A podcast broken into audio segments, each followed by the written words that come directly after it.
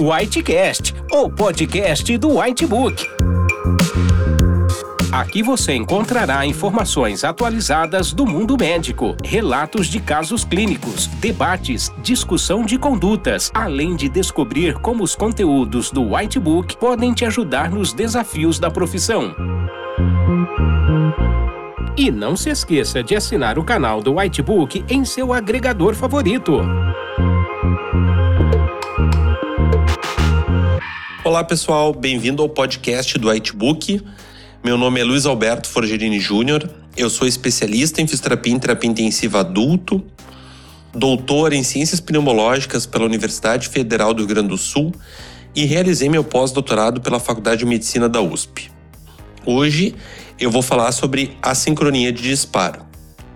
As assincronias de disparo podem ser divididas em três tipos: disparo ineficaz, duplo disparo e autodisparo.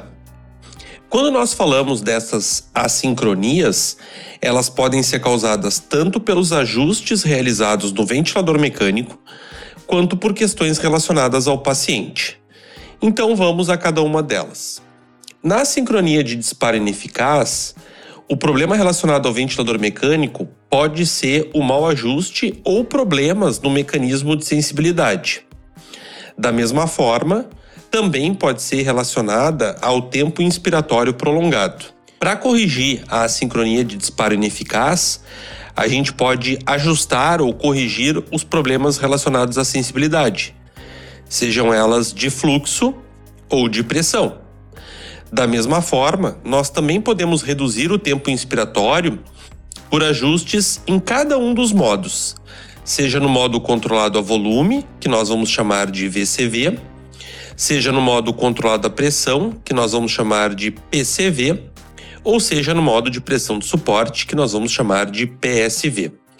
Dentro desta assincronia, também poderemos ter problemas relacionados à condição do nosso paciente, que pode apresentar fraqueza da musculatura respiratória, depressão do comando neural ou ainda hipersuflação dinâmica, a qual nós denominamos como autopip.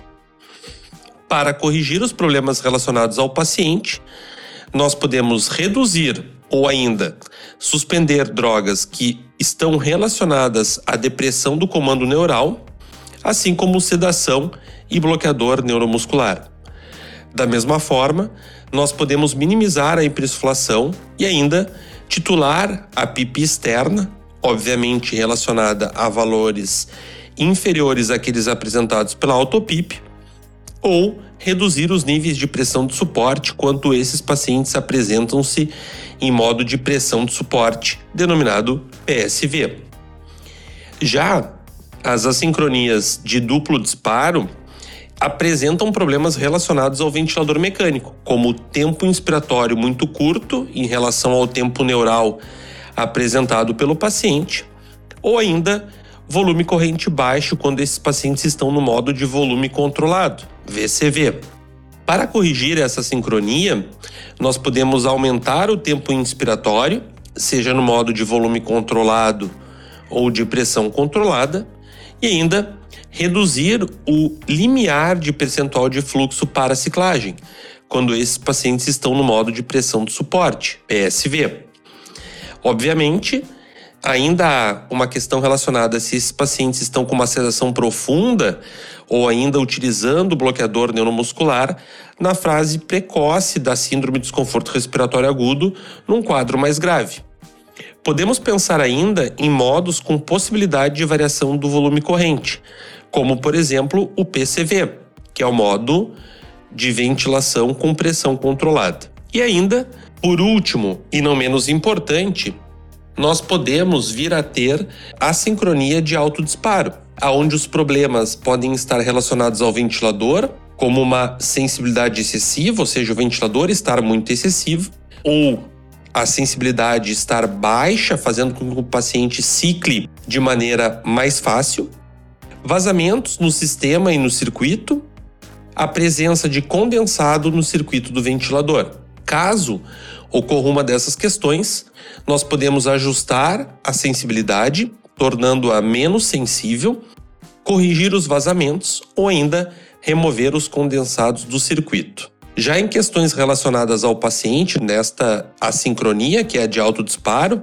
um dos problemas pode ser a transmissão de oscilação de pressão ou fluxo, ocasionada inclusive pelo batimento cardíaco dos pacientes. E o que podemos fazer para corrigir seria otimizar os ajustes de sensibilidade. Espero que tenham gostado do podcast e para saber mais sobre esse assunto, veja o nosso conteúdo completo nas questões de assincronia presente no Itbook. Obrigado. Para mais conteúdos atualizados, não deixe de assinar nosso canal do Whitebook e acesse nossos podcasts no portal PebMed em pebmed.com.br.